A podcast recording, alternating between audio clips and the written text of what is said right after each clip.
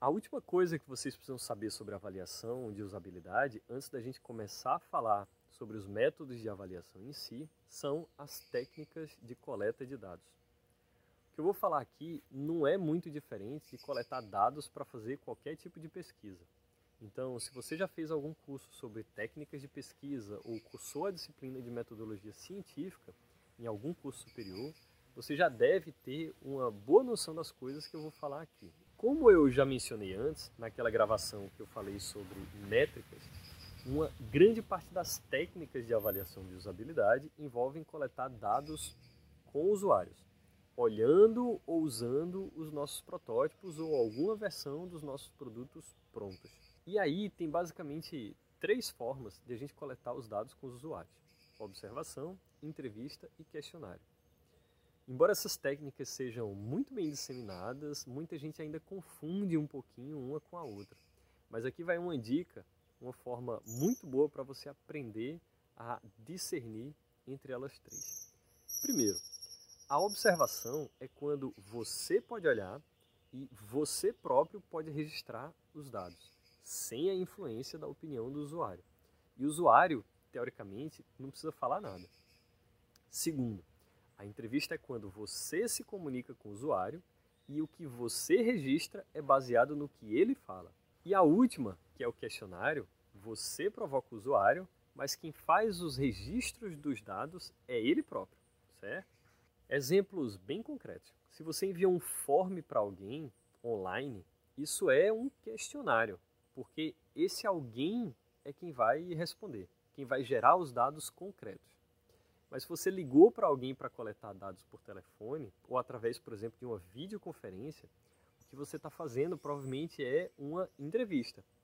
Porque você é quem vai se virar para gravar aquela entrevista ou para extrair dali os dados. E se você pedir para o usuário usar o seu produto e você, por exemplo, quiser gravar a tela dele para registrar o que, que ele está fazendo ou onde ele está clicando, isso que você está fazendo é uma observação. Parece bem simples, né? A bronca é quando a gente começa a misturar essas abordagens. Existe, por exemplo, uma técnica chamada Think Aloud, que em português é conhecido como pensar alto, e que é muito utilizada em avaliação de usabilidade. É quando você pede para o seu usuário falar em voz alta o que, é que ele está pensando e por que ele está clicando em cada lugar que ele está clicando. Isso é uma mistura de observação da tela gravada com entrevista, que é o, o, o Think Aloud. Se você estruturar um script para guiar a sua conversa com o usuário, a ponto de fazer perguntas bem objetivas, com alternativas pré-definidas, e o usuário precisar escolher algumas alternativas, tipo, no escala de 1 a 5, qual é o seu nível de satisfação? Isso ainda é uma entrevista, certo? Porque você está perguntando e você está registrando o dado. Assim como, se você tiver um questionário uma única pergunta aberta e mandar para o usuário, isso ainda é um questionário. E quando é que a gente usa cada um? Você escolhe a observação basicamente quando você quer olhar para fatos e não para opiniões. Quando você quer olhar, por exemplo, para a ação do usuário usando o seu software. E você não quer que o registro desses dados sofra uma interferência de ninguém. Por outro lado, observação só acessa fatos explícitos. E, e aí, informações cognitivas como opiniões do usuário, percepções, satisfação, sentimentos, é, se o usuário conseguiu ou não compreender ou interpretar direitinho alguma coisa, aí a gente só vai conseguir acessar usando questionários ou entrevista. Em linhas gerais, esses dois servem para levantar esse tipo de informação, mas as entrevistas, especialmente as semi-estruturadas, costumam ser muito mais ricas porque você pode geralmente improvisar no meio do caminho, trocar ordem de questões, criar novas perguntas de acordo com o curso da conversa. Por outro lado, são muito mais trabalhosas para executar e para fazer a análise dos dados, o que não é um problema sério se a gente tiver que lidar com cinco ou seis usuários. Por isso, os questionários são os mais populares, especialmente quando a gente precisa coletar dados em larga escala. Mas César, e se eu criar um script no meu código para coletar dados sobre o uso, fazer tracking do mouse do usuário e guardar esses dados em um banco de dados? Vamos lá. pense um pouquinho. Qual desses três métodos você estaria usando? Se você pensou em nenhum dos três, é isso, você está certo.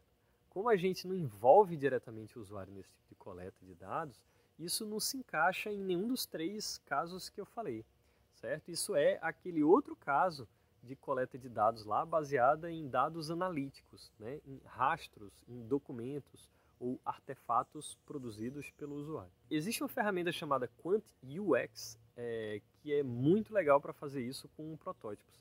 Né? Você programa a navegação entre as telas e ele grava todo o rastro de uso dos participantes do seu teste, é, gerando até gráficos e, e mapas de calor mostrando as áreas da tela que foram mais e menos clicadas sugiro que você dê uma olhada nela aí quando puder. E navegando aí no YouTube, você também encontra vários outros exemplos de gravações em vídeos de usuários testando aplicativos de terceiros.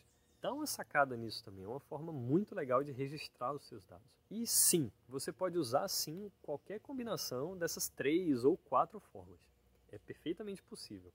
Você pode, inclusive, envolver mais de um usuário de uma vez só, em coisas como entrevistas grupais ou grupos focais.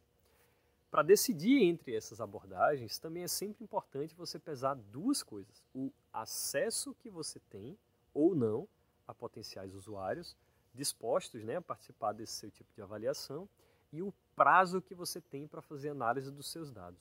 Considere então que a observação é, é a forma mais custosa de coletar e mais trabalhosa de analisar. Questionário estruturado são os mais rápidos e mais fáceis de coletar e analisar, mas geralmente só trazem informações mais superficiais. E entrevistas estão aí no meio como a opção de melhor custo-benefício se a gente estiver falando, obviamente, de pequenos grupos. E pronto. Agora vamos falar efetivamente sobre métodos de avaliação, certo? Nas próximas gravações. Até lá!